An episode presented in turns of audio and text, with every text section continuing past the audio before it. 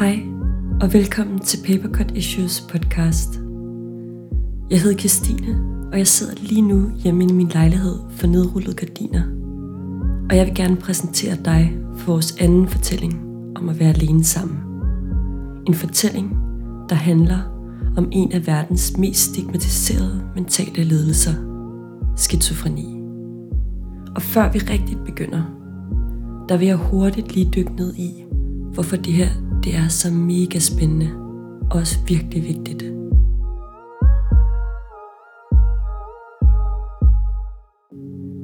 Skizofreni er et mysterie. Og det er ikke bare et mysterie i film, i medier og i bøger, hvor man har en lang tradition og en meget stereotyp og stærk negativ fremstilling af personer med skizofreni. Ofte portrætteret som kriminelle mere psykopatlignende karakterer. Men skizofreni, det er også blevet kaldt et videnskabeligt mysterie. Og det er fordi forskere og videnskabsfolk kender meget lidt til årsagerne og mekanismerne bag den her mentale ledelse. Så det er det, det her podcast det skal handle om. Det skal handle om stigmatiseringerne omkring den her ledelse, men også om, hvad forskningen og videnskaben ved og ikke ved omkring skizofreni. Den her fortælling, den har været lang tid undervejs, og det har den blandt andet fordi, at vi har haft forskellige fagpersoner med ind over til at guide og hjælpe os igennem de gråzoner, der også er om den her mentale ledelse. Men fortællingen for os, den starter rigtigt, da Sille og Sofia, de tager fat i mig. De to piger, der begge er diagnostiseret med skizofreni, men som arbejder med digtningen og fotografiet for at bryde med den sociale mærkning, de oplever på egen krop. Så den her fortælling, den starter lige nu, og den handler om at være mere end sin diagnose.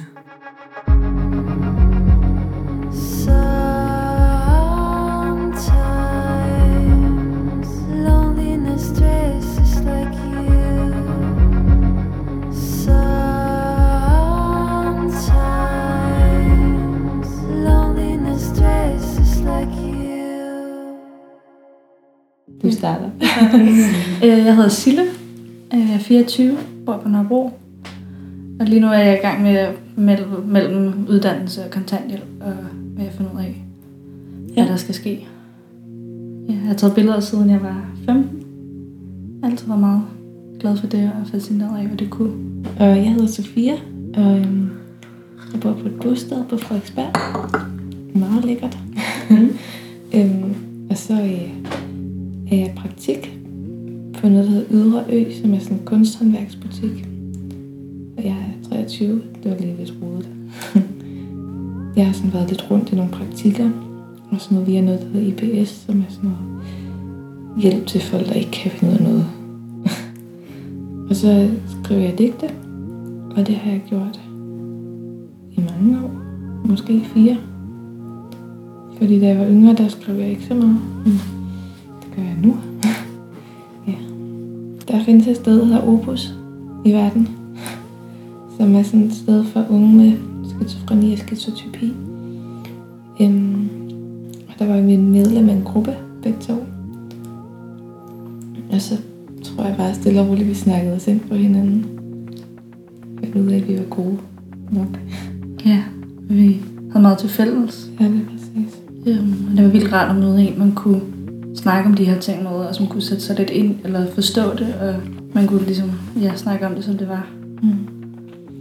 Og så have en veninde, der sådan virkelig forstår det. Altså fordi, man har rigtig mange veninder, som siger, de forstår det, men det, altså, det er bare svært at forstå. Øh, vi gik rigtig meget på en café, der hed Den Fede Kat. øhm, og så øh, fik vi så snakkede vi bare om, at det kunne være fedt at lave noget. Altså, det startede ud med, at vi ville gøre lave en bog egentlig. Mm øh, hvor vi ligesom brød lidt med det tabu. Og tabu, ja. Omkring det have en diagnose. Vi, altså, så var vi virkelig ved at søge ind på Kunstakademiet og forfatterskolen, og så kiggede vi på hinandens ting, og ligesom på den måde også kom lidt længere ind i, hvad det egentlig er, vi laver, og mm. hvordan vi laver det. Og... Ja. Så kom det der hjerte, hjerte, USB-stik mm. inde i kampen. Hjerte-USB-stik. Vi havde sådan et USB-stik, hvor der var sådan en hjertesnor i med hjerter på. Og den udvekslede vi mellem hinanden. Og så havde vi lagt ting på den. Noget brev til Sille. Og så fotos eller digte eller sådan. Så gav vi den til hinanden, og kunne man komme hjem og åbne på computeren og putte noget ind på og give den, Mm. give den tilbage. Så Så det var den måde, vi udvekslede på. Ja, det var ret sjovt. Så besluttede vi, at så skulle en blog i stedet for. Ja. Vi, snak, altså, vi er begge to meget optaget af sådan dagbogsformatet. Øh, det med sådan at de indre følelser og få dem ud. Øhm, jeg ved, mit, har været, mine billeder er så meget tit afsat i følelser, og hvordan jeg kan lave det visuelt. Eller sådan. Så jeg tror meget, det var det, altså at være tro mod sig selv og Mm. mm. sine følelser. Ja. Og være ærlig. Altså, ja. Det var i hvert fald noget af det, vi sådan var enige om. ja. Silja og Sofia møder altså hinanden i Opus. Et behandlingstilbud og en specialiseret indsats for unge med psykose. Sammen der udvikler de et fælles kunstnerisk rum, hvor de kombinerer fotografiet med digtningen, med det mål om at fortælle en anden side af historien. Når jeg ser Silles billeder, er de stille, men som stille før en storm. De rummer et ro og et drama, en lyst til at spolere det enkelte motiv. Enkelt som et guldbladet birketræ fanget i en lysning af grønne fyrtræer. Et lagen, hvor den hårde blitz danner skygger op mod væggen, og hvor folderne i det bløde stof danner betonhårde stier for blikket at følge. En frugtskål i glas klar til at eksplodere ud på den hvide du og den hvide væg, som en spinkel ryg, sammenkrøllet over grove træplanker. Silles billeder er akkompagneret af Sofias digte. Et rum, der folder det indre liv ud i hverdagsobjekter. Og som du kan høre lige her. Lugter af røg og deodorant. Føles blød af søvn. Har kategoriseret mit vasketøj i bunker efter måden det er beskidt. Tøj med rødvindspletter, Skjoldet mærker af sved. Græs på knæ. Menstruationsblod. Tøj, der lugter af for meget krop på for lidt plads. Hvorfor er æblerne så røde en dag i december? Hvorfor findes der tilstande, hvor man tager verden ind i sit hjerte? Alt det, der kan røre mig. En kvinde, der taler med sin hund. En avisartikel om julehjælp. At markere Sofies 21 års fødselsdag i min kalender. Alt det mennesket tillægger betydning. Alt det, der kan røre mig. Og angsten, som prikker på min skulder. For eksempel i en butik. Det kunne være netto. Eller for eksempel i skolen. For eksempel om natten, så vågner jeg og overvejer, om det er sindet, der vil flygte fra kroppen, eller omvendt. Silja og Sofia maler altså et meget anderledes billede af det at have skizofreni, end hvad du måske ellers har set. I medier, i film og i bøger, der sidestilles skizofreni ofte med sindssyge. Mediebilledet viser en upålidelig, kriminel, manipulativ person, som du har set John Nash i A Beautiful Mind, eller Teddy i Shutter Island. Don't move! Don't move! Andrew! Andrew! No, no. My name is Edward Daniels. This one's loaded. I can tell by the weight. I see, and that's your firearm, Marshal, you're sure? My initials are on the side. There's a dent in the barrel from when Philip Stack shot at me. You're not gonna fuck with my mind on this one, Doctor. Then blast away, because that's the only way you're ever getting off this island.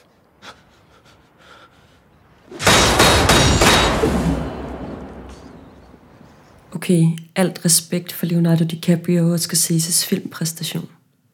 Og det er en fantastisk fortælling. Men det er også en fortælling, der er med til at skævride vores billede af, hvad skizofreni er.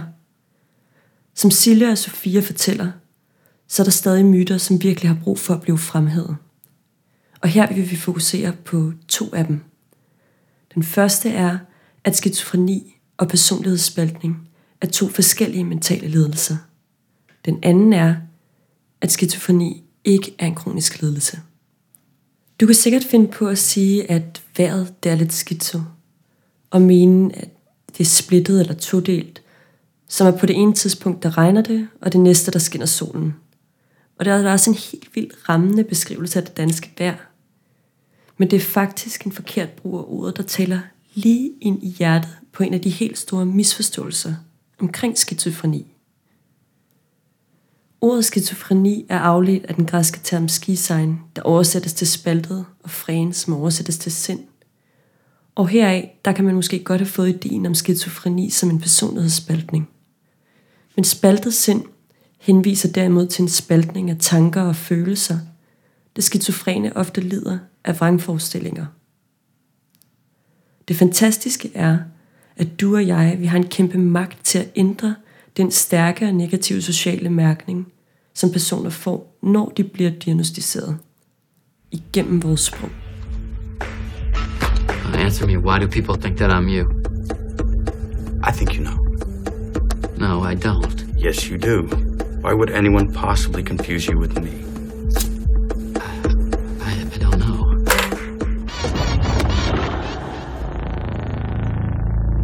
You got it.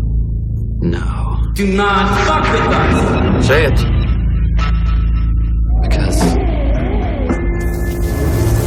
Say it. because we're the same person. That's right. We are the all singing, all dancing crap. I don't understand this. Okay, så slå det helt fast. Fight Club er ikke et billede på skizofreni. Grunden til, det er vigtigt også at understrege, det er, når jeg har talt med Silla og Sofia, så er det også noget af det, de stadig fremhæver, at mange i mødet med dem misforstår. Jeg synes mest det den med personlighedsspaltning. Ja. Og veninden, hun havde det eneste, hun kendte til, det var, hun havde set den der Jim Carrey-film. Jeg er mig Irene, hvor han er skizofren, og så er han to helt forskellige mennesker. Ja. Og det var sådan lidt, jeg havde Det er det. sådan noget Dr. Jekyll og Mr. Hyde. Ja. Stemning over det. Øh, hvor jeg måtte forklare, at det var en, det en helt anden sygdom. Jeg synes, det har været svært faktisk for mig selv, og sådan, fordi jeg havde en masse fordomme om, hvad det gik ud på at have skizofreni. Øhm, jeg havde også sådan, det der med, at i det mindste er det ikke skizofreni, da jeg havde den der depression. Og så, ja, så lærte jeg jo også, sådan, at det ikke var farligt, eller hvad man skal sige, det er ikke farligt. Ikke så, altså, Men jeg det synes, man, man sagde til sig selv meget, at det, det er det værste, der kan ske. ja, sådan havde jeg det også, at jeg har altid været bange for at blive skizofren. Mm. Ja, og så lige pludselig for at vide, at Så det er man. Ja. Men så lærer man jo også, at det jo ikke er en, andet end det, det er. Eller sådan, Ja, eller sådan at det jo, livet fortsætter jo. Mm. Øh, Og man er jo ikke en anden, fordi man har den der diagnose. Det er jo ikke fordi, om nu er du skizofren, og du skal opføre dig Nej, derefter. altså der er jo, det er også forskelligt fra person til person, hvordan man oplever skizofreni. Og, Mm. altså jeg troede ikke, jeg hørte stemmer. Øh, Men fandt jeg at jeg hørte dem inde i hovedet. Det troede jeg alle gjorde. Jeg har for eksempel stemmer, der kommer udefra. Så det er sådan en, det er sådan en anden ting. Ja, og så fandt jeg ligesom ud af, at det var ikke Mm. alle, der oplevede det. Der, og sådan, og sådan der, okay. Øh, Mm. øhm, fordi tit mange ting, der har man jo også gået med alene, og Mm-hmm. finder man lige pludselig ud af, at det er ikke normalt, eller Ja. det er der ikke nogen andre, der oplever. Og så bliver man sådan helt sådan, nej, jeg må ikke sige det til nogen, fordi så bliver jeg nok indlagt og puttet ned i en kasse. Ja. Som Silja og Sofia fortæller, så er der stor forskel på, hvordan skizofreni opleves hos forskellige personer. Men der er også rigtig stor forskel på, hvordan hele lidelsen forløber. Den anden myte, vi skal tale om, er, at skizofreni ikke er en kronisk lidelse. Det betyder ikke, at nogle personer ikke kan være påvirket af det hele deres liv. Men det er en meget afgørende opfattelse, da det handler om den prognose eller den fremtid, som du spår for personer med skizofrenidiagnoser. I min research der har jeg fundet nogle tal fra professor i psykiatri Merete Nordentoft. Og Merete Nordentoft, jamen, hun kan måske øh, bedst beskrives som vores danske godfather inden for psykiatriforskningen. Ifølge opfølgningsundersøgelser, der tyder det på, at langtidsforløbet ved længerevarende psykoser i det skizofrene spektrum kan illustreres med følgende fordeling. Så lad os lige hurtigt kigge på nogle tal. 20% klarer sig selv i egen bolig, helt uden symptomer. 35% har ikke psykotiske symptomer, men kan have negative symptomer eller et lavt socialt funktionsniveau. 30% har psykosesymptomer, men kan klare sig uden lange indlæggelser eller institutioner. Og så er der 15 procent, der har vedvarende behov for enten indlæggelser eller ophold på institution. Det vil sige, at langt størstedelen kan klare sig selvstændigt efter at have oplevet længerevarende psykoser i det skizofrene spektrum. Folk, der lever i egen lejlighed, med egen hverdag og uden medicin og uden psykoser. Ergo er skizofreni ikke en kronisk lidelse. Jeg synes, jeg har oplevet meget, at folk sådan bliver meget overrasket over, at jeg har skizofreni. Fordi at jeg er Men er jo relativt velfungerende. Ja, og mødes med venner, og har startet uddannelse og job, og sådan lavet lidt forskelligt og sådan noget. Så folk er meget sådan, når du det? Og, Ja. altså folk tror ligesom, at det er, Inden af livet. ja, eller sådan, at det er sådan, at det er det. Nu bliver du aldrig rask. Ja. Stemningen der. Og det er jo bare helt... Det eneste er, at vi kan aldrig nogensinde blive piloter. Hvis Ja. det. Eller adoptere. Nej. Øhm, Der er rigtig mange ting, man ikke kan på grund af den diagnose. ja. Og det er jo lidt, at man bliver sat så meget i en bås som Ja. Utilregnelig. Og, Mm. altså, det er også tit det, er sådan, at så man ikke til at stole på, eller Ja. ja. man er fuldstændig. Fuldstændig psykotisk. Ja, og er det hele tiden. Altså, det er jo Ja. også Der er stor forskel på det. ja. Hvad man sådan lige... Um, når man går og taler med sig selv. Eller sådan. Der er nogle Ja. ja. helt klare fordomme om, hvordan man, Ja. man er, når man er skizofren. Ja. Jeg tænkte måske, at det også kunne være ret interessant at snakke om, øh, du nævnte før, hvordan man også kan øh, selvstigmatisere, øh, og hvordan det også er en ret stor byrde ja. i princippet. Hvordan I oplever det. Det er jo noget med ikke at tro på, at man kan noget måske. Eller sådan, man nedvurderer sig selv meget. Ja, slår sig selv om i hovedet Ja. over alt det, man ikke kan. Ja, det er præcis. Altså, hvis man har, nu har jeg prøvet at starte uddannelse tre gange, hvor det ligesom er, jeg har knækket nakken. Og så bliver man, når, man, når det så fejler, så ej, det kan jeg heller ikke. Og Ja, jeg er også bare rigtig syg, og, Ja. og øh, Og jeg kommer aldrig til at få en uddannelse. Og sådan. Og så ender man bare med at lægge lige til Netflix. Ja. Fordi der er der ikke nogen, der regner med, at du skal noget. Nej. Øhm. Men det, det er du ret i, Sille. Jeg tror nok, stigma betyder mærke. Øhm. Så det handler jo også om, at man, man mærker sig selv. Man begynder altså, eller det er også det der med at ændre syn på sig selv, og lige pludselig ja. så skal man Så ser man sig selv som syg. Og det er bare det farligste, man kan gøre. Fordi hvis man først ser sig selv som syg, så gør andre det jo også. Ja, så begrænser man sig selv helt vildt meget. Og Mm. der er perioder, hvor jeg er bange for at tage til en fest, eller Ja. er bange for at tage til familiefødselsdag, fordi hvad hvis nu jeg får det dårligt? Eller, Ja, jeg får angsten for det. ja. Øhm, men hvor at Det er noget, man altid skal have noget medicin med i tasken, fordi nogle gange så går det bare i stykker for en. Men hvor det også er, øh, synes jeg, er vildt vigtigt, at man prøver ligesom at arbejde med det, og ikke at se sig selv. Altså at sygdom ikke sluger det hele. Ja. At man også er alt andet, at sygdom bare er en lille bitte del af ens liv. Mm. Som fylder meget til tider, men der er også perioder, hvor den måske ikke fylder så meget. Ja. Ja. Og det er vigtigt, at den ikke vinder, eller sådan, at man tager kampen op. Ja. Øhm. Men ja, det, er, altså, det bliver lidt selvforstærkende, det der med, at man Ej, går og kan så et, ja, er et system, som også bekræfter en i, at man er syg. Ja. Øh, og det er man jo også, men det der med, at det hele, det kommer Det bare... hele er syg og rask. Der er ikke nogen Ja. sådan mellemfase imellem det. Virkelighedsforvrængninger, hallucinationer og psykotiske oplevelser. Skizofreni beskrives mange steder som en svær og meget omkostningsfuld mental ledelse. Både for personen, der bliver diagnostiseret, men også for familie og venner. Og det er en udbredt forståelse at skizofreni opleves eller viser sig første gang i den sene ungdom eller tidlige voksenalder. Jeg prøvede at researche mig lidt frem, men øhm, det er faktisk ret svært at finde præcise tal på, hvor mange mennesker, der lider af skizofreni i Danmark. Ifølge øh, Psykiatrifonden, der drejer det sig om ca. 40.000 personer. 40.000 det er cirka det samme antal mennesker, der bor på Bornholm lige nu. Og der er 3500 nye tilfælde af skizofreni hvert år. Ifølge Verdenssundhedsorganisationen WHO, der påvirker skizofreni mere end 21 millioner personer i verden, og en ud af to personer, der lever med skizofreni, de modtager ikke hjælp for ledelsen. Altså, jeg har sådan, i virkeligheden oplevet rigtig meget nysgerrighed øhm, på, hvad det var for noget. Fordi de fleste er sådan, har et meget ensidigt blik på, hvad det er. Sådan noget med personlighedsbehandling. Det var meget fedt, at de kunne spørge, Nå, men er du så to personer? Nej, det er jeg ikke. Ja. Og det er sådan, har givet ret meget. Jeg synes også, noget helt andet. Alt det der dating, jeg har lavet. uh, nej. Jeg har lige været lidt på Tinder. Og det er også bare vildt mærkeligt, når man så møder en eller anden, og man er sådan, hvor bor du? Ja, jeg bor på et bosted. er man har ikke lyst til at forklare det, men man er, eller ikke mulighed for ikke at forklare det.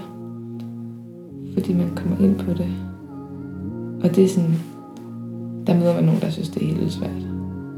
Fordi det er det også. Men jeg tror også især, at man kommer til at føle sig besværlig Mm. i de perioder, hvor man er indlagt. Ja. Øhm, og jeg, det, jeg bor sammen med min kæreste.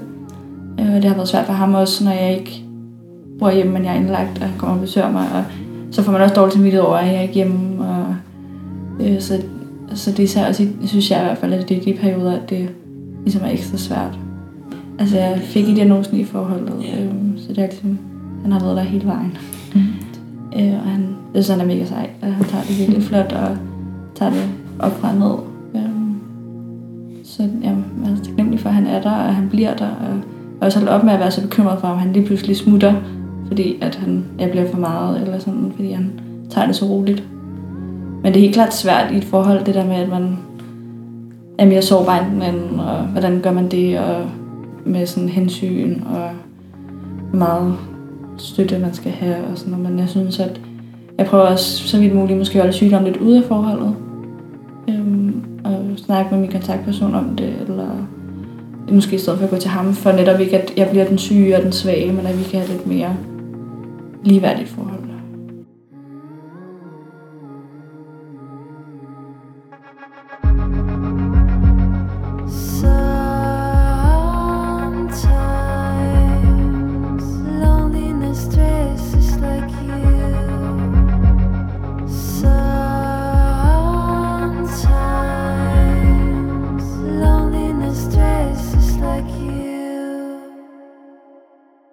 Man stiller diagnosen ud fra ICD-10's diagnosekriterier.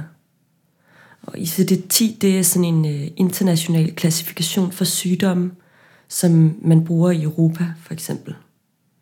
Kort opsummeret, så er det en ret bred række af symptomer, som man diagnostiserer folk ud fra. Mere specifikt, så bliver du diagnostiseret skizofren ud fra tre forskellige grunde. Den første er, hvis du har en eller flere af det, man kalder førsterangssymptomer.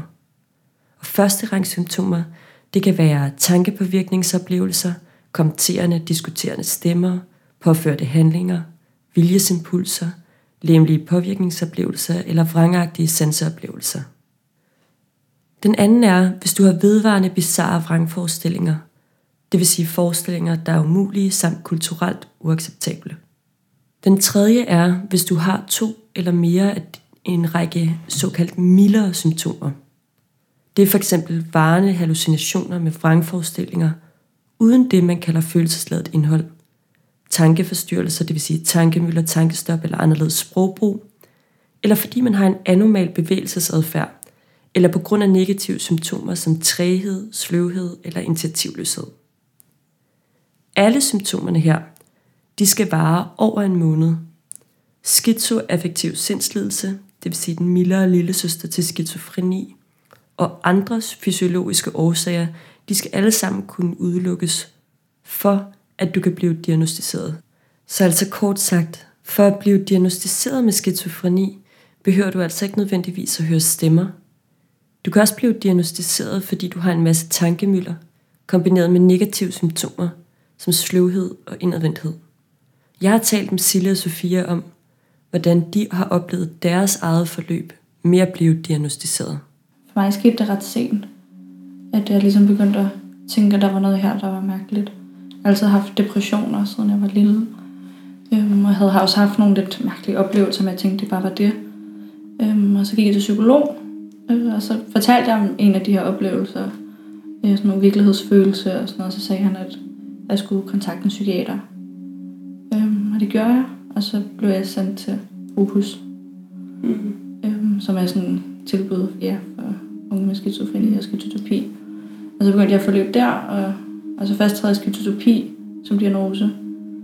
Vil du prøve at forklare, hvad skizofreni Topi er? Topi er. Ja, det er... Øhm, man, altså man, der er nogen, der kalder det sådan en lille søster til skizofreni. Man har ikke sådan lange psykoser, og man... Øh, ja, jeg tror egentlig det meste af det, man har ikke sådan... Det kan godt være sådan kort, meget kortvarige, glemtlige psy- psykoseoplevelser, men ikke langvarige psykoseoplevelser. Mm. Øhm, og så fik jeg så en psykose på et tidspunkt og blev indlagt, og så fik jeg diagnosen skizofreni. fik en svær depression i øhm, sidste halvdel af 3.G. Ja. Øhm, for lang tid siden efterhånden. Og øhm, gik hos en psykiater, og hun på et tidspunkt, så havde jeg det så dårligt, at jeg blev indlagt af min psykiater på det tidspunkt. Og kom ind i sådan en lukket afdeling, og alt var sådan kaotisk og sådan. Og så i starten var det bare den der svære depression, de havde. Sådan. Og så fik jeg sådan en psykose. Og så øh, fik jeg diagnosen øh, svær depression med psykotiske symptomer, som er ligesom, hvad det lyder. øhm, men så, nå, det er lidt en lang historie, synes jeg. Øhm, så var det, at jeg kom ud igen, efter, tror jeg var der 4-5 måneder.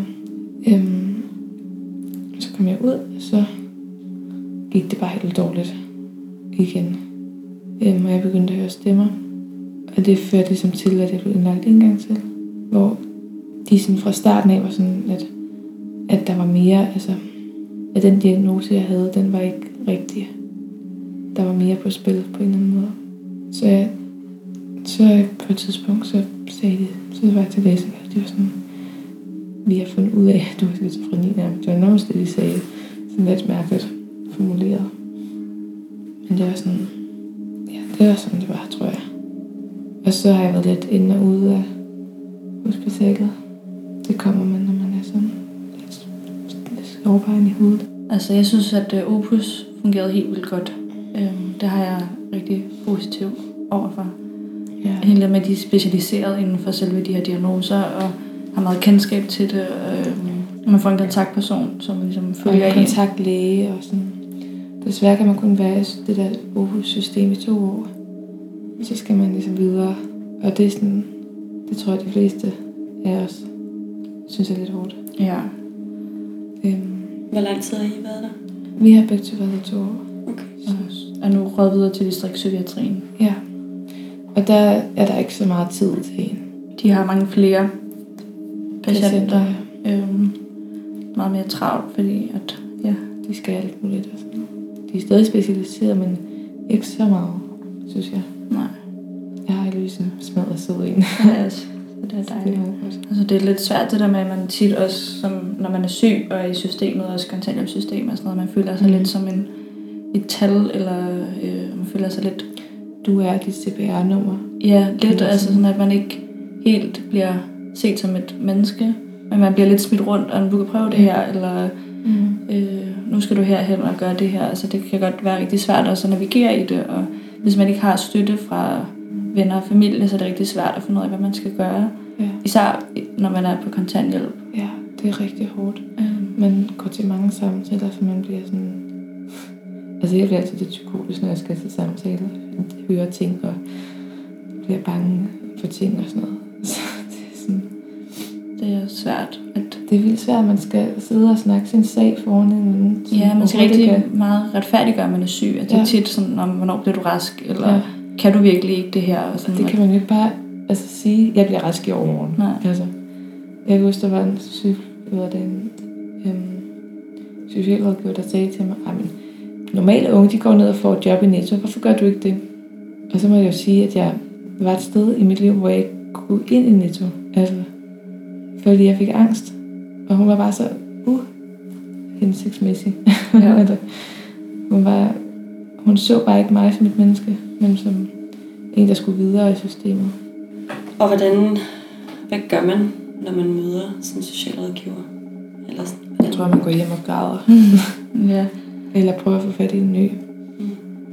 Altså, jeg har tit brugt mine forældre øh, som sparringspartner i forbindelse med sådan noget, altså ringet til dem og sådan, hvad skal jeg gøre? Og, Mm. øhm, så, men altså, men jeg tror lidt, det handler om også om at, jeg prøver at holde hovedet koldt og Ja. øh, ikke give op og komme tilbage og sige, men det kan jeg ikke, eller det Ja. vil jeg ikke, eller det vil jeg Ja. godt, og men ligesom holde fast i, sådan, men det, jeg kender mig selv bedst, Mm. og jeg ved ligesom, hvad jeg kan og hvad jeg ikke kan.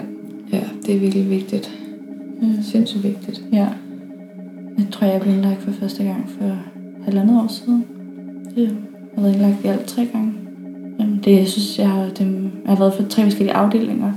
Det kan man virkelig mærke, hvor stor forskel der er på Især på lukket og ja. åben afdeling. Jeg tror, jeg blev indlagt første gang i forsiden måske. Det var en meget lang indlæggelse. Og så var, jeg, så var jeg indlagt igen efter et års tid. Og så igen for et år siden. Jeg har været tre steder. Nej, tre, to steder. Først var jeg den lukkede gange.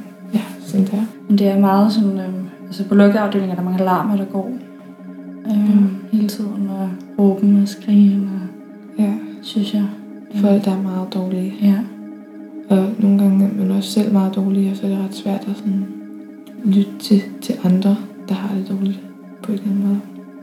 og det var, jeg kan huske, da jeg skulle gang i gymnasiet, jeg var meget, meget nervøs og meget ked af det, og jeg det var meget skræmmende at skulle på lukket afdeling. Og, mm.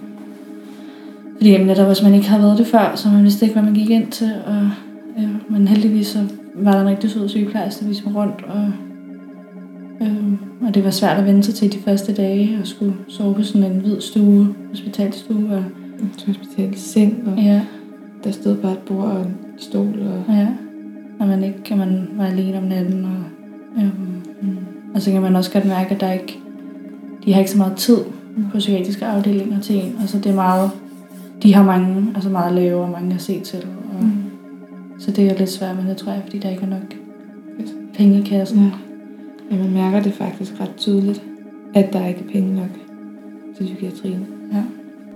Så gik på åben afdeling, der synes jeg, det var ret rart at være. Eller sådan, altså, det er jo ikke rart at være der, men i forhold til en lukket afdeling er det bare meget mere det, hvor man kan gå ud af døren. Altså bare sådan en ting. Det synes jeg var ret vildt. Ja. Øhm, men der er også, altså jeg synes, jeg har mødt rigtig sødt personale Helt og søde læger. Og Ja. nogen, der virkelig har ønsket mig det bedste. Ja. Altså, jeg ved, de ikke måske har haft midlerne til det, men de har virkelig haft de bedste intentioner. Helt sikkert. Øhm, og det har også været... De havde sådan en recovery mentor på Gentofte, som ligesom var tidligere bruger af psykiatrien, som kom og havde samtaler med os indlagte. Og det var, det var vildt fedt. Et vildt godt koncept, synes jeg. Ja. At snakke om, hvordan man kunne få det bedre, hvad man havde gjort. Og, øhm, ja. Noget af det sådan, værste ved det lukkede afdeling, det var, at folk larmede rigtig meget. Fordi folk havde det så dårligt. Og der var sådan, sådan en stemning af, at der var folk var der for evigt. -agtigt. ja, så det hele det der med, at man skulle, når man skulle ud, så skulle man have Ja, personale til at låse dørene op, og man kunne komme ud. Og Og man folk, skulle skrive, hvor lang tid man var væk. Og, ja, og man skulle, når folk kom på besøg, skulle de ringe på og sige, at jeg skal snakke med Sille. ja, Og så blev de lukket ind. Og, ja, der er sådan en sluse, er der ikke det? jo, mm, øhm, Mm. det får så være mere for. Altså så, Og så det der med, at de har sådan en tavle, hvor man står på, og så vurderer de en. De har sådan nogle koder, for om man er selvmordstruet, eller man ikke må gå ud, eller man gerne må gå ud. Og det tror jeg ikke, de har på den åbne. nej, så det, det, har været lidt forskelligt, hvilken afdeling jeg har været på. Der Ja. er sådan, altså så det, du har udgang med følge, så må man gå Ja, med nogen. Ja. og så kan man have udgang alene. Ja. Øhm, Og det kommer sådan stille og roligt, ja. eftersom de lærer at kende og ved, hvad man kan finde på. I bund og grund, der øh, ved man ikke særlig meget om skizofreni. Årsagerne til lidelsen er meget svære at kortlægge for forskningen, og man taler ofte om, at det er en kombination af flere ting. Der har været diskussioner om alt fra genetisk disponering, det er nok en af dem, man taler rigtig meget om. Det vil sige, at der er en øget risiko, hvis sygdommen findes i tæt familie. Så taler man også om miljø, sociale vilkår, misbrug, øget stressniveau, øh, alt fra skader på specifikke hjerneceller og til opvækst i grønne områder, samt hvordan bakterier og infektioner også kan give sygdom i sindet. Udfordringen er, at der altså findes den her ret store ubalance i forhold til symptomer og årsager. Man diagnostiserer patienter ud fra en bred vifte af symptomer, uden egentlig at kende årsagen til sygdommen. Og så bliver spørgsmålet, hvordan man skal behandle folk hensigtsmæssigt, hvis man ikke kender grunden til lidelsen. Man er derfor også langsomt begyndt at kigge til mere terapeutiske, uddannende og recovery-orienterede behandling i vores psykiatriske institutioner. Altså, man deler lidt op i positive og negative symptomer. Øh, hvor de positive er dem, som har med sygdom at gøre, altså høre stemmer og få psykoser og alle de der ting. alle de ting. Og hvor de negative, det er ligesom dem, der kommer af at være syg, træthed, glemsomhed, at man trækker sig socialt. Øh, Ja. Så det er ligesom de to, man deler det Ja. op i. Og man, de fleste skizofrene har ligesom begge ting. Men for mig er det meget, jeg får sådan en uvirkelighedsfølelse. Mm. Øh, den, det er ligesom sådan meget stærkt for mig i forhold til at, at, at have diagnosen skizofreni. Hvordan? Øhm, det er sådan, at, at jeg er en, en tegneserie, kan det godt føles som om, eller alting er kulisser, og øhm, ja, det hele sådan er sådan mærkeligt. Ja, det er lidt svært at forklare. Når man bliver psykotisk, så er det hele meget øh, overvældende og uhyggeligt og svært. Det er svært at, sådan at sætte ord på, sådan hvad, Det er jo også fordi, det er mange ting. ja, Så man har rigtig mange sider af det. Jeg tror meget, at jeg har sådan, eller jeg har tit sådan en følelse af at blive forfulgt. Øhm, og et, en tanke om, at folk ligesom taler om mig bag min ryg. Og det kan blive meget stærkt. Og det er i hvert fald et problem, fordi det er, det er et problem, fordi at jeg bor på et bosted, og jeg nogle gange får sådan en idé om, at dem, der er personale, de vil slå mig ihjel. Altså. Øh, og det er jo bare, altså, det er vildt svært at være i, synes jeg. Men jeg synes også tit, den der virkelighedsfornemmelse, jeg er altså, eller det udflydende fornemmelse. ja, Men jeg tror lidt, det er det samme, vi taler om. Det der med, at man føler, at man ikke har nogen grund under sig. ja, Og at man er inde i en film eller sådan noget. ja. Eller sådan, Når man flyder lidt ud, og man Ja, ikke man rigtig har nogen grænse Ja. omkring sin krop. ja, og det kan være meget grænseoverskridende, hvis nogen rører ved en. Eller prøver sådan at aktivere den der følelse af, af krop, eller hvad man Ja. skal sige. Er det en følelse, I har, når, altså, øh, når I er psykotiske? Nej, det er eller hele tiden, synes jeg. generelt? Ja. Generelt, ja. Ja. Ligesom stemmerne for mig i hvert fald ja. Jeg har fået, jeg har skiftet over på noget nyt medicin, som gør, at jeg ikke længere hører stemmer ind i hovedet. Det er Ja, det er så fedt. øhm, Vil du prøve at beskrive, hvordan du før hørte stemmer? Hvordan optræder de? det var en masse mumlen øh, inde i hovedet, og sådan sætninger, der overhovedet ikke gav mening, og, og sådan bare forstyrrende, så jeg tit skulle tænke sådan, ro på, op i hovedet. Mm. Øh, fordi det bare, jeg kunne ikke koncentrere mig, og øh, det var svært at huske noget, fordi der ligesom foregik så meget inde i mit hoved. Og så har jeg enkelte gange prøvet, hvor der var stemmer udefra, der også talte til mig, men det har været enkelte gange. Så det har mest været det inde i hovedet. Øh, og det var bare sådan virvar, altså med totalt øh, forstyrrende. Jamen, og så kan jeg huske den dag, hvor at jeg ligesom opdagede, at de ikke var der mere. Det var om natten, jeg var indlagt, og så pludselig var sådan, der er ro inde i mit hoved. Jeg tænker en tanke ad gangen. Fuck, hvor er det vildt. Og så skyndte jeg mig at ringe til min far og være sådan, fortælle ham om det. Han blev også vildt glad, og det, det kan jeg huske det øjeblik, det var stort. Og var det på baggrund af medicin? Ja. Ja. Det var fordi, jeg skiftede over på noget, noget andet. Altså, der er, der er to, som sådan stikker ud. Jeg har også lidt sådan mumle, halløj. Men der er sådan to stemmer, der stikker ud, og de er meget negativt lavet. De sådan siger, at du kan ikke finde ud af det, du kan ikke finde ud af det, og ellers synes, du er dårlig, og ellers synes, det er. Øhm, så de er meget forstyrrende. Øh, de er der ikke hele tiden, men de er der meget tiden. Og, øhm, og tit er det svært for mig sådan at føre en samtale. Eller sådan, dels, ja, være i samtaler og snakke med folk. Og gå på gaden og tage en bus og sådan noget, fordi det hele er bare snor rundt, kører rundt med alt for mange tanker. Øhm, og så, mm, altså jeg er meget medicineret. Jeg får, jeg er blevet for tre forskellige antipsykotika. Og jeg prøvede otte forskellige slags medicin, der var ikke noget, der virkede. Øh, men nu er jeg på et sted, hvor det faktisk er rigtig godt. Men det er sådan, jeg tror, hvis ikke jeg boede på bosted, så, så ville jeg nok nogle gange være indlagt lidt mere. Så det er rart, at man sådan får noget støtte hjemmefra, som er sådan lidt mere professionel end ens forældre. Og så tror jeg, at det er sådan, som ens omgivelser mest kan mærke, det er nok de negative symptomer, altså man trækker sig, eller Ja. man er meget træt, og man har ikke så meget overskud. Og, Man kan ikke tænke ordentligt. Og, ja. og det er nogle gange også, det synes jeg, der nærmest er det sværeste, fordi det er sådan, stopper mig i at lave aftaler, eller jeg kan ikke så meget, og jeg er nødt til at aflyse en masse ting, fordi nu lavede jeg noget i går, og nu kan jeg ikke lave noget i Mm. morgen. Og, Ja. Så man skal ligesom sådan, Man skal lige sådan sætte sig ind i, hvordan man bedst har det. ja, hvad der er mest hensigtsmæssigt at gøre, og Ja. sådan hele tiden kontrollere, sådan Ja, sit stress. skrue lidt på nogle knapper, og sådan, øh, for at det fungerer. Så man bruger ret meget energi på, sådan at få det hele til at komme Ja. rundt. Ja, så kan man godt blive så træt, at man slet ikke kan mødes med nogen. Ja. Man bliver bare ligger hjemme i sin seng. Hvad virker for jer at gøre, og hvordan arbejder I med det? Eller sådan, når I skruer på knapper? ja, når vi skruer på knapper. Øhm, for mig er det meget noget med sådan at have overblik over min uge.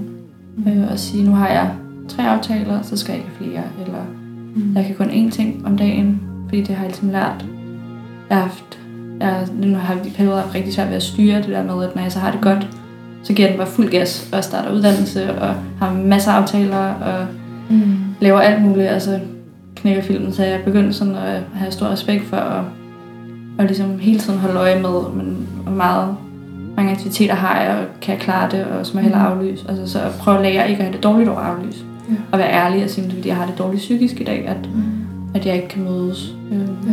og snakke med sine venner og familie om det, og Ja. få nogle råd. Og, Også det der med, at hvis man arbejder med, så har en arbejdsplads, hvor de kender til ens problematikker.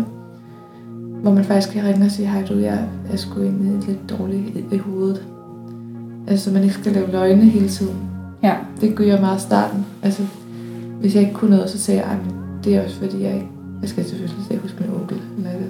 I stedet for bare at sige, at jeg har haft en dag, hvor jeg bare har været rigtig dårlig. Så jeg kan ikke rigtig overskue at komme. Og det kan godt være lidt svært, synes jeg. ja. Har du også sådan en øh, min plan? Appen? Nej. Jeg har rigtig mange apps. ja, jeg har en, du har vist mig sådan en øh, Clue? PH1. tror jeg. Nå, førstehjælp. Ja. Ellers har jeg ikke nogen apps. Du skal lige have min plan, den er Ja. skide god. Det er, sådan, det er sådan en app, hvor man kan skrive sin kriseplan. Det er sådan en meget vigtig ting, at man har en kriseplan i psykiatrien, tror jeg. Ja. Øhm, som skal fange en, hvis man begynder sådan at blive selvmordstruet, eller ikke længere kan overskue sit eget liv. Eller sådan. Og øhm, det, der har jeg sådan mange sådan ting listet op, som jeg kan gøre. Sådan tit er sådan noget, jeg har sådan noget, der hedder en kugledyne, som er en sådan dyne, hvor der sidder sådan nogle baner af kugler ind, så den er sådan meget tung. Den vejer sådan 8 kilo. Og så når man ligger under den, så går de der udfyldte fornemmelser, de, de går ligesom væk. Fordi man er sådan pakket ind. Det føles meget sådan trygt. Så det gør jeg rigtig meget. Men så bliver jeg også sådan lidt, være lidt dårligt smittet, hvor jeg ikke laver noget fornuftigt. Synes jeg jo. Men det er jo, det er jo fornuftigt, når jeg har gavn af det, kan man sige. Jeg tror jeg også, jeg bruger i hvert fald rigtig meget sådan fotografi og være kunstnerisk. Mm. Også på en måde at få det ud på, og en måde at få det bedre på, fordi at blive være fordybet i noget, og ligesom tænke Ja. ja. på noget andet. Fordi det bliver jeg af fotografi. Jeg bliver sådan helt opslugt af det, og sådan... Yes. Øhm, Og ligesom bruge det som sådan en, et fristed, Mm. øh, hvor man får lov til bare at ikke slå hjernen lidt fra. Mm. Så det synes jeg, det hjælper ret meget Ja. for mig i hvert fald. Det gør det faktisk også for mig. Ja. Det pools. Ja. Vi snakker begge to om øh, psykoser. Øh, vil I prøve at sætte nogle ord på, hvordan det stadie, eller sådan, sådan en fase føles? Om man kan mærke også, om I ved, når det kommer, og om I ved også, hvad I skal gøre. Så det er lidt det, man bruger sådan en kriseplan til. Ja. Der står en masse advarselstegn, som er ting, der kommer inden psykosen. Ja, for eksempel kunne der stå, isolere mig, roder på værelset. Det er faktisk meget for mig. Ja. Eller øh, vil ikke komme ned og spise for mig. Eller, altså, Ja, og så kan man, altså stille og roligt lærer man ligesom at lytte til de der advarselstegn. mm. Og sige til, sådan, jeg kan se, at nu begynder de her ting Ja. at komme. Hvad gør vi så? Hvad gør vi så?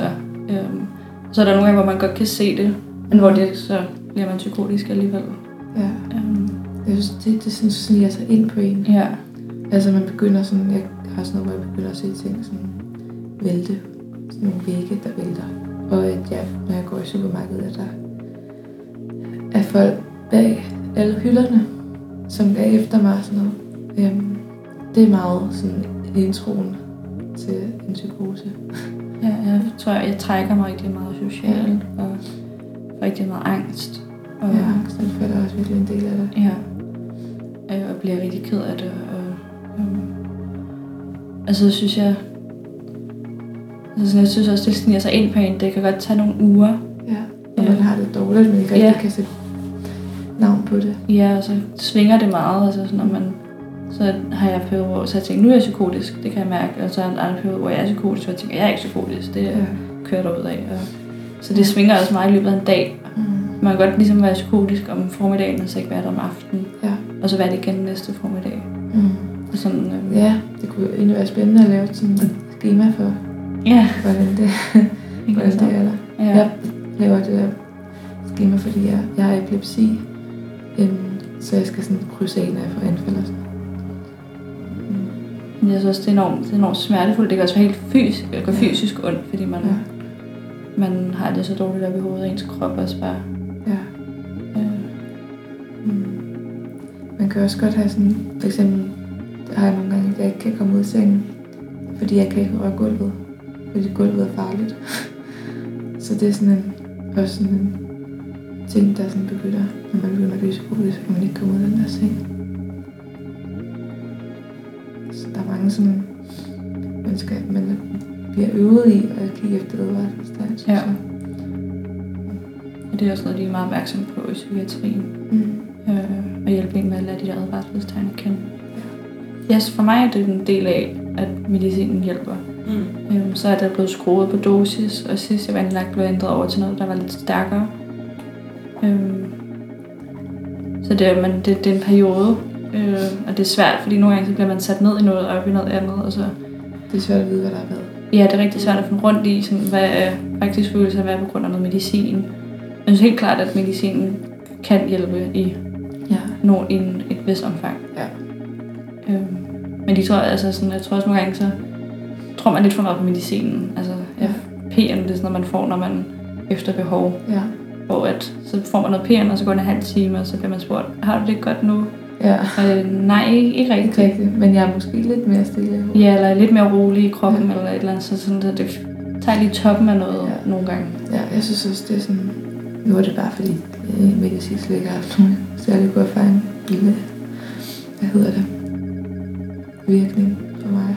Ja. ja, du har virkelig været meget igennem med det. Jo. Men det jeg er på nu, det er godt. Ikke sådan optimalt godt, men op. Men sgu det, fordi jeg har sådan noget myklonier i min kæbe. Helt okay. som bare knækker lidt. Men det er, hvad jeg skulle sige. Ja, medicinen. Nå ja, øhm, jeg får også sådan noget PN-medicin. Og jeg synes, jeg faktisk virker meget på mig. PN. Det står for pro-necessaria, tror jeg. Okay. Ved behov. Så det er sådan, jeg, tager, jeg får noget angstdæmpende, som jeg kan tage to gange i løbet af dagen. Får du? Nej, det er noget Ketapin ketapin. får jeg. Okay. Øhm, det tager jeg også fast mod angst om morgenen, men jeg kan også tage det løbende i løbet af dagen. Og Ja. Hvis jeg får det dårligt, så kan jeg tage det, og så plejer det lige at berolige mig lidt. Okay. Det er jo sjovt, for man møder enormt mange- mange forskellige læger, og de har alle sammen forskellige holdninger til medicin. Og det kan godt være sådan lidt svært at navigere i selv, og finde ud af, hvad man egentlig selv synes er godt. Hende den første psykiater, jeg fik, hun var bare du skal bare have sovemedicin, du skal have angstmedicin, og du skal have depressionsmedicin. Og jeg var sådan, men kan jeg egentlig sige nej, når hun nu er læge, som er klogere end mig? Øhm, og sådan hele den der medicineringsting, som bare kan være ret voldsomt hos nogle læger. Altså sådan, som om man bare skal have nogle piller, så går det hele væk, og sådan virker det næsten aldrig, tror jeg. Nej, jeg har også haft en, en psykiater, der synes, at jeg skulle over på noget stærkere medicin, eller op i dosis på det, jeg var i, fordi at jeg ikke havde det helt optimalt, hvor at, at i stedet for måske at kigge på nogle andre løsninger, sådan, som der er noget i hverdagen, der skal laves om, eller skal du, jeg har nogle kropsøvelser, jeg laver, der mindsker angsten, øhm, skal du måske lave nogle flere af dem i stedet for, ja. fordi medicinen ikke altid svarede, men tit også for bivirkninger af medicinen, Ja. når den kommer op i dosis. Øhm, Og de der bivirkninger minder meget om de negative symptomer skizofreni. Derfor kan det være svært ved øh, at finde ud af, hvad der har været skillende mellem de der to. Ja. Øh, så det er enormt... Altså det er svært det der med også at skabe sin egen holdning omkring medicinen, fordi at, som du siger, lægerne ligesom ved bedre end en, eller er mere uddannet, og, Ja. ja. så man kan jo godt blive meget påvirket af, at det siger, om du skal op eller ned. Eller... Ja. I min research, der er jeg øh, stødt på den hollandske forsker Jimvan Us. Han og en række andre internationale psykoseforskere argumenterer for, at skizofreni er en alt for misvisende og stigmatiserende diagnose med alt for mange negative konnotationer. Han mener derfor, at vi helt skal afskaffe betegnelsen skizofreni. I stedet, der skal vi øh, bruge en betegnelse i form af et psykotisk spektrum. Og det mener han, fordi at et spektrum det vil åbne for muligheden for, at mennesker kan være mere eller mindre psykotiske, og at man på den måde også kan arbejde med større nuancer og udvikling inden for sygdommen. I en TED-talk fra 2018, der fortæller Jim Van Us om, hvordan muligheden for bedring, særligt fra psykoser, også kræver håb. Og skizofreni som diagnose og som absolut størrelse indgyder intet håb, men fastholder personer i en stærkt stigmatiseret rolle. There is widespread consensus that in order to recover from psychosis, you need a perspective of hope and possibility to change. And I think it is clear that the concept or the stereotype of psychosis as represented is devoid of exactly that, of hope and change. Og Jim påpeger, at vi i stedet skal se det psykotiske som koblet til det menneskelige, som vi ser angst og det depressive koblet til det menneskelige. Psychosis is about what you could say hyper meaning. It is about that we sometimes attach too much meaning to the external environment. And seeing signals in random noise is actually quite human. So experiences of hyper meaning are quite common. Think about being madly in love, or being madly worried that your love is unfaithful, or seeing a face in the dark. Vi kan se det psykotiske i milde former, som når vi er forelskede eller bliver paranoide, efter at have set en gyserfilm, eller bliver jaloux, og man begynder at forestille sig ting, der måske ikke helt sker. Vi kender godt det der med, at man kan se og høre ting, der ikke altid er virkelige, i mange forskellige grader og nuancer. Og i bund og grund er der enormt mange nuancer og forskelle inden for psykoser. Det er ikke et argument for, at alle mennesker er syge, men mere, at det sygelige er menneskeligt. Hvad I ønsker, at andre vidste om skizofreni, mm. eller måske også, hvad I ville ønske, I selv havde vidst. Mm. Altså, Ja. før I har Ja. været alt det her igennem. Ja. Øhm, Altså jeg synes det der med, at det, det ikke er en uhelbredelig sygdom. Det ville jeg i hvert fald selv gerne have haft at vide, da jeg fik diagnosen. Fordi der lød det sådan lidt dommedagsagtigt. Altså, at, at nu er du skizofreni, og det er bare sådan, det er.